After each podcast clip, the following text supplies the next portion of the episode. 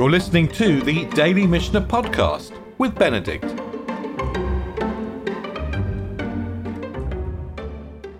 We closed the third chapter of Rosh Hashanah on questions of kavanah, questions of intention. And we are actually going to close the fourth chapter eventually on similar questions, on questions of intention. But before we go there, we're going to go back to an issue which we've already dealt with at the beginning of the discussion about sanctifying the new moon, and that is the question of the authority of the Bet Din. Who is it that carries real authority? And the Mishnah begins. So we're at the beginning of the fourth chapter now. Yom Tov she Yom Tov she Rosh Hashanah shechal liyot b'Shabbat. A Yom Tov of Rosh Hashanah that fell on Shabbat. So just like this year, in fact, first day Rosh Hashanah is Shabbat. Bamikdash hayu tokim aval lo vabnina. They would blow in the temple or in the mikdash. They would blow in the mikdash. We'll see the Rambam We'll discuss that word in a minute. They would blow in the Mikdash, but not in the provinces. So they would blow shofar on Shabbat, on Rosh Hashanah, but only in the temple. Mishachara Beit Hamikdash, Hidkin Rabban Yochanan ben Zakkai, Shehu Tokim B'chol Makom Sheyesh Bo Bet Din. After the destruction of the temple, Rabban Yochanan ben Zakkai decreed that it should be blown, and the Mishnah doesn't say on Shabbat, but that's clearly the intention, Shehu Tokim. It should be blown in every place where there was a bet din. In other words, according to Rabban Yochanan ben Zakkai, every place that has a bet din is in some way equivalent to the temple. Amar Rabbi Elazar, Lohit Kin Rabban Yochanan ben Zakkai ele biyavne bilvad. Rabbi Elazar said, Rabban, no, no, no, we're not talking about everywhere where there's a bet din. We're just talking about Yavne. Amrulo. Echad Yavne ve'echad kol makom sheyesh bo beddin. They said to him, both Yavne and any place where there is a beddin. And this plays out, by the way. I mean, the halacha follows the Mishnah. It doesn't follow Rabbi Elazar. And, and the, today, of course, we don't blow in a place where there's any old bet din. But interestingly, um, the um, the Rif, uh, the Rav of Alfas, R- Rabbi Yitzchak of Alfas, used to apparently blow. That's in Fez in North Africa. Um, used to blow apparently in his bet din. So maybe if you have a bet din that is sufficiently distinguished, maybe there you actually blow the shofar on Shabbat, on, on Rosh Hashanah. And the Rambam explains. He actually tells us, he's explained several times. Well, he, okay, he's writing the commentary on the whole of the Mishnah, so he, and he's completely consistent. He explains that the expression Mikdash, and he means Medina, means Jerusalem. So Mikdash means Jerusalem, and um, Medina means any other city in the land of Israel. So let's just hold on to that because we'll see the next next Mishnah will interpret itself rather nicely according to the interpretation of the Rambam. And then he explains that the reason that the sounding of the shofar is forbidden on Shabbat is it's a takana in case someone actually carries it in the public domain, four cubits. Because he, makes it clear, the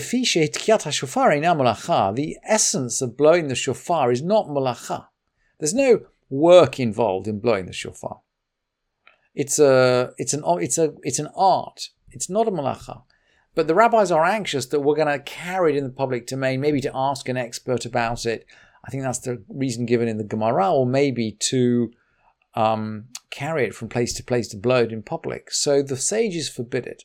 And of course, the the reason why, along that reasoning, the reason why it's permitted where there is a bet din is that where there is a bet din, I think you can assume that the bet din will make sure that it is not carried in the public domain. In other words, you can trust the bet din to blow the shofar without breaking Shabbat. And the Mishnah then goes on, Ve'odzot haita Yerushalayim yetera Yavne. Furthermore, Jerusalem was greater than Yavne. Shekol ir shehi ro'eh v'shomah u'krovav yochla lavot tokin. That in every city which could see and hear and was near and could get there, that is, get to Jerusalem, tokin, they used to blow. In Yavne, they only used to blow in the Bet Din, not in the whole city. So, and again, you can see here this lines up rather nicely with the Rambam's ex- explanation that Mikdash actually refers to the whole city of Jerusalem. Because this Mishnah refers to Jerusalem against Yavne rather than to the Mikdash against Yavne. And there's an episode in the Gemara which really reinforces how important this narrative is for the power of the Bet Din. The Gemara brings this story when discussing the blowing on the first blowing on Shabbat. Tanu Rabbanan, our teachers taught, Pamachat Chal Rosh Hashanah Liot b'Shabbat. One day, Rosh Hashanah occurred on Shabbat.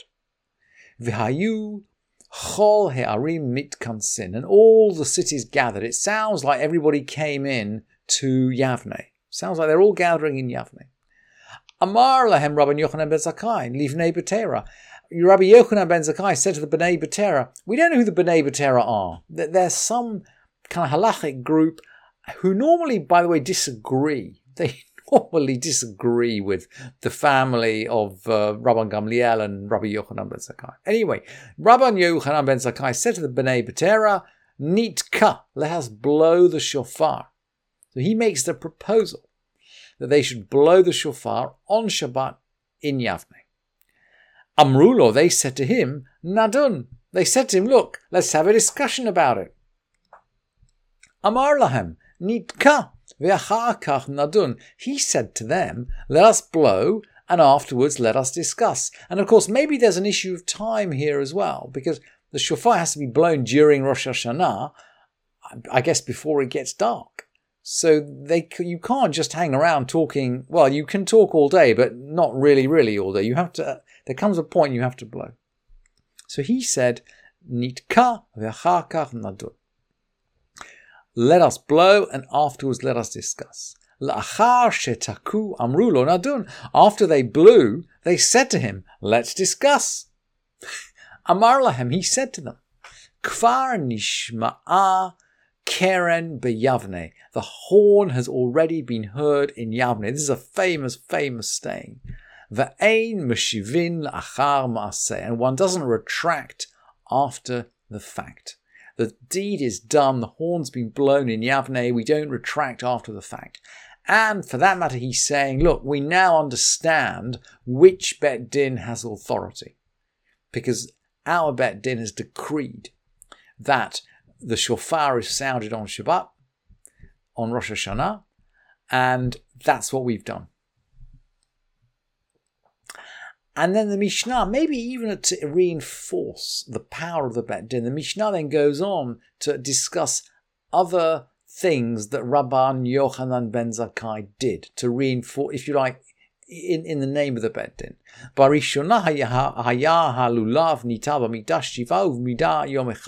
In earlier times, the lulav was taken for seven days in the temple and in the provinces, uvamdina yom echad. Or in Jerusalem, following the Rambam, this will be in Jerusalem for seven days, in the provinces for one day only. And we have a pasuk there, by the way. We have a pasuk that we can rely on. It's from Emor, from Vayikra, from the book of Leviticus.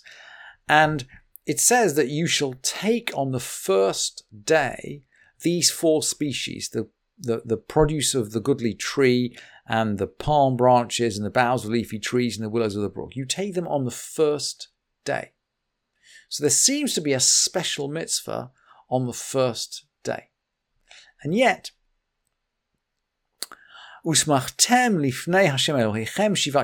You shall rejoice before the Lord your God seven days. So we rejoice seven days, but only only before God. And that's it's on the, the, the, if you like, the difference between the one day and the seven days in this verse that originally the sages ruled we would shake the lulav in the temple, which was lifnei Hashem Elohechem, which was before God. So when we're before God, we shake it seven days, but otherwise only one day. So that's the that's the original halacha. Hayal harulav yom echad. In earlier times, in the beginning, it was just taken in the provinces for one day, but for seven days in the temple. Mishecharav Beit Hamikdash. It's exactly the same language as the previous Mishnah. In fact, this Mishnah, by the way, is taught. We've learned this Mishnah in the Masechet of Sukkah. So this Mishnah is brought into our Masechet because it's taught in the same language and it deals with the same issue of the authority of the Beit Din. Mishecharab Beit Hamikdash, after the destruction of the temple, Hidkin Rabban Yochanan ben Zakkai Lulav Nital Medina Shiva Zeich El Hamikdash. We would take the lulav in the provinces for seven days in memory of the temple. And he makes a further takana, veshiveh yom hanef kulo asur, that the produce, the new year's crop, would be forbidden for the whole of the day of the waving. So when the temple stood, as long as, long as the Omer sacrifice had been brought the day after Pesach, the New Year's produce could be eaten. Once the temple no longer existed, and the Omer was no longer brought onto the altar, the New Year's produce was forbidden for the whole day. Thank you for listening to this edition of the Daily Mishnah Podcast with Benedict.